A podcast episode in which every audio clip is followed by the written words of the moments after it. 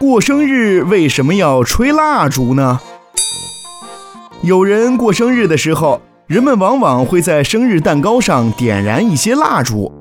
过生日的人通常会先许一个愿望，然后吹灭所有的蜡烛。据说这种习俗最早始于古希腊。在古希腊，人们都信奉和崇拜月亮女神阿尔特弥斯。在她一年一度的生日庆典上，人们总会在祭坛上供放蜂蜜饼和很多点亮的蜡烛，以制造一种神圣的气氛，表达他们对女神的崇敬之情。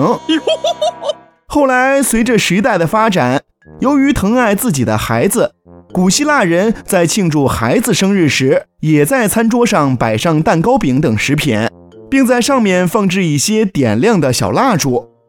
那时的人们相信，点亮的蜡烛具有神秘的力量。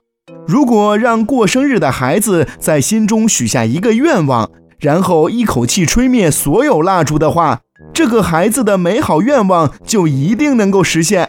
于是吹蜡烛的活动逐渐普遍起来啦。